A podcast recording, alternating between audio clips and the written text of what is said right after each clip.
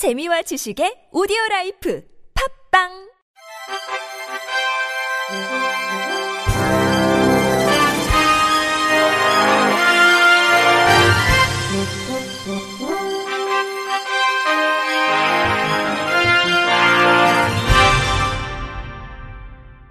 청취자 여러분 안녕하십니까? 2월 24일 금요일 KBIC 뉴스입니다.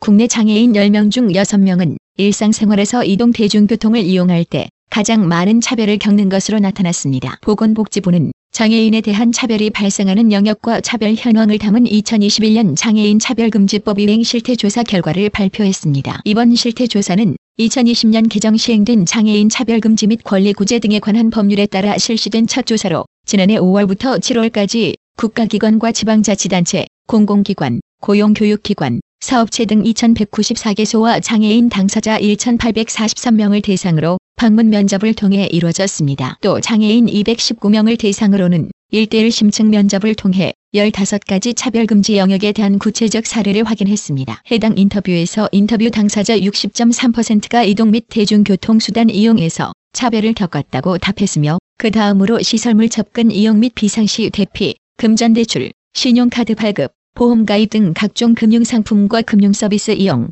문화예술 활동에 참여 등의 순으로 차별을 겪은 것으로 나타났습니다. 조사 대상 장애인 중 3.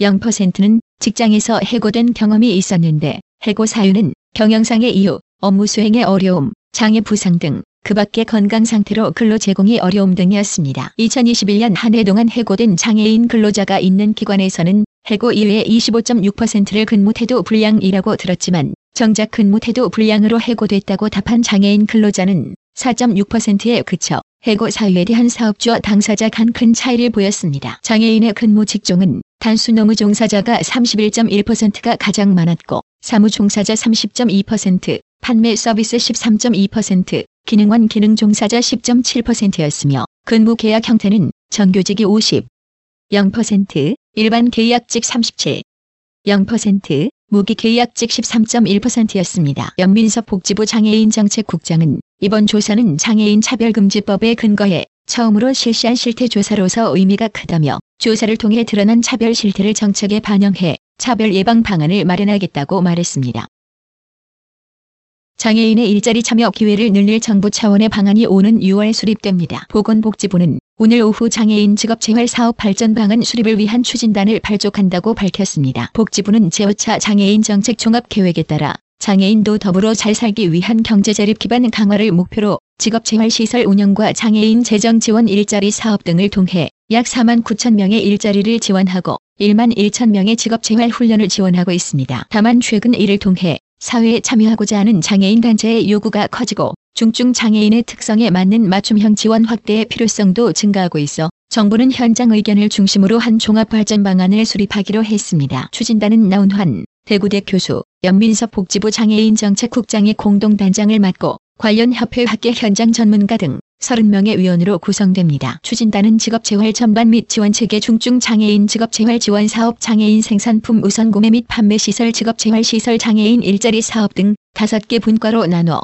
3개월간 논의하며 복지부는 추진단의 제안을 바탕으로 6월까지 장애인 직업재활 발전 방안을 수립하게 됩니다. 염국장은 장애인의 일자리 참여 기회가 더욱 늘어나도록 특성별 맞춤형 지원을 통해 직업 역량 향상을 촘촘히 지원하겠다며 장애인 직업재활 사업이 한 단계 도약할 수 있도록 실효성 있는 발전 방안을 만들 것이라고 말했습니다. 국가인권위원회는 의사소통할 수 있다는 이유로 발달장애인에게 형사사법 절차상 편의를 제공하지 않은 것은 차별에 해당한다고 판단했습니다. 인권위는 A경찰서장에게 발달장애인인 피의자를 신문하는 과정에서 형사사법 절차상 필요한 편의를 제공하지 않은 수사관에 대해 주의 조치할 것을 권고했다고 밝혔습니다. 아스팔과 증후군 진단을 받은 B씨는 지난해 4월 15일 16일 한 경찰서에서 두 차례 피의자 신문을 받는 과정에서 경찰에 장애가 있다고 알렸지만 발달장애인 전담 사법경찰관 배정, 신뢰 관계인 입회 등의 절차가 이루어지지 않았다며 인권위에 진정을 제기했습니다. 경찰 측은 질문을 이해하고 답변을 재구성하는 데 시간이 오래 걸리는 일반적 발달 장애인과 달리 B씨는 의사소통에 전혀 문제가 없었다며 B씨가 장애인 등록증을 제출하거나 별도의 편의를 요구하지 않아 비장애인에 중해 신문조사를 했다고 해명했습니다. 인권위는 B씨는 외형적으로 언어 구사 능력이 원활하더라도 발달장애 진단을 받은 사실이 있다면 그 자체로서 발달장애인으로 인정받아야 한다고 봤습니다. 인권위는 헌법 12조가 보장하는 적법 절차 원칙을 위배한 장애인 차별로 규정하고 경찰이 장애인 차별금지법과 발달장애인법을 위반했다고 판단했습니다.